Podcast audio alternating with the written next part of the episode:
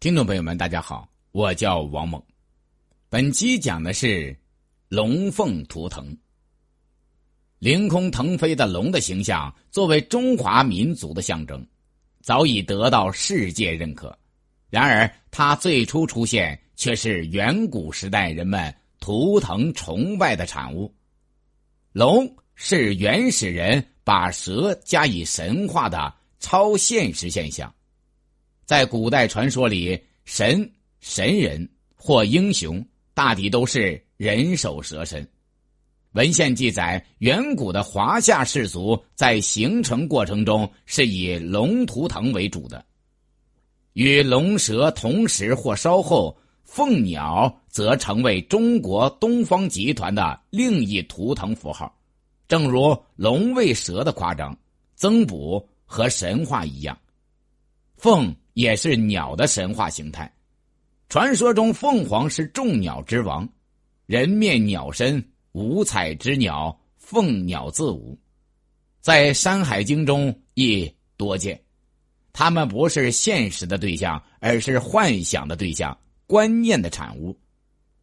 龙飞凤舞，也许这就是文明时代来临之前，在中国大地上高高飘扬着的。两面具有悠久历史的图腾旗帜。图腾一词原是北美印第安人的语言，意思是亲属，表示氏族的徽号或标志。图腾崇拜是相信人与某种动物或植物有着亲属关系，认为每个氏族都起源于某种动物或植物。因此，把某种动物或植物作为本氏族的象征和保护者。这种图腾崇拜是母系氏族社会极其盛行的一种原始宗教形式。宗教是一种特殊的社会意识形态，宗教观念并不是人类所固有的东西，它是人类社会生产力发展到一定阶段的产物。又是生产力发展水平不高的表现，反映了人类在生产斗争中的软弱无力和对自然力的盲目依赖。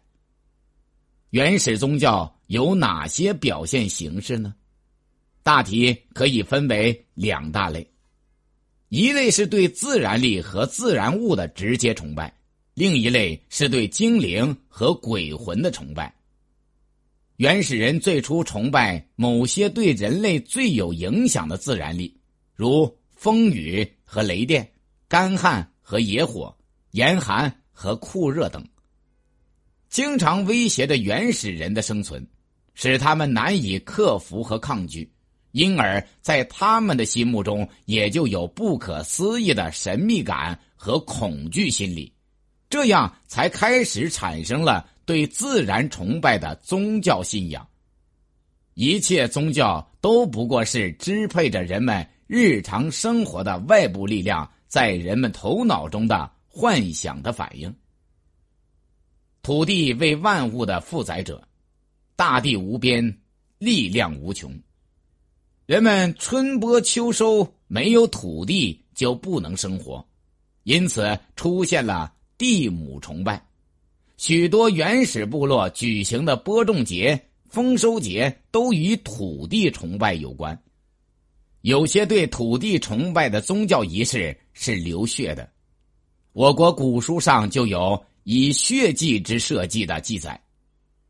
不仅我国古代有地母之称，古希腊神话中也把地神称为地母。日月星辰变化无常。因此，天体是人类最先崇拜的对象，特别是太阳、月亮等。在我国新石器时代的陶器上，曾发现一些太阳纹、日月山等形象，可能是对太阳等崇拜的一种遗迹。在我国某些民族中，把太阳神秘化和多数化，后来就出现了射日的传说。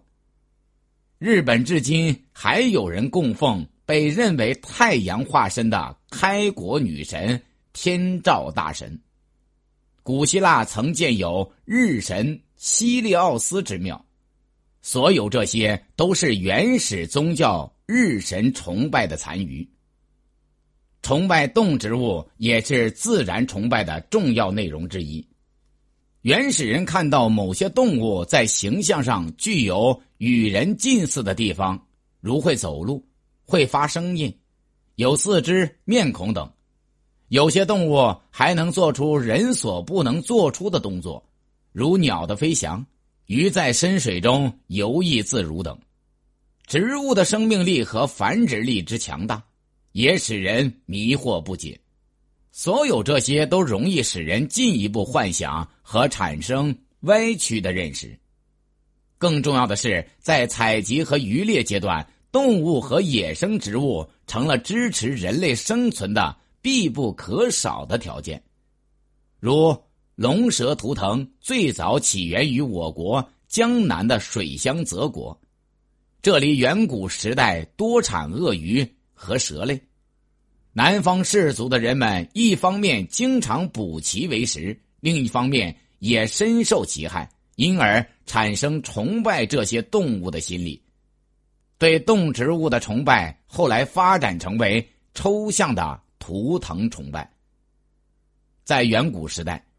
人们还完全不知道自己身体的构造，并且受梦中幻觉的影响，以致把精神同肉体分离开来，使精神独立于内体之外。原始人对精灵和鬼魂的崇拜就是这样产生的，相信万物有灵，灵魂不死，是原始宗教的思想基础。在巫术、葬礼。祭祀等宗教仪式中，人们以满足神灵的种种要求的形式来寻求自我安慰。就拿葬礼来说吧，山顶洞人在伙伴死后，要把死尸埋进氏族的住处，并在其尸体周围撒上赤铁矿粉末，希望给死者以再生的鲜血和生命。这大概是最遥远的巫术礼仪了。考古发现表明，龙山文化和齐家文化的居民用羊肩胛骨或牛、猪、兽骨占卜，预测吉凶祸福。大汶口文化的一些墓葬随葬品中也有龟甲，通常放在死者的腰部，就是因为当时的人们相信龟甲有灵，带着它可以免遭灾祸。对鬼神的崇拜后来发展成为对祖先的崇拜。原始宗教就像一面粗糙变形的镜子，虚幻歪曲的反映着原始社会人类生活与自然界之间的矛盾。感谢聆听。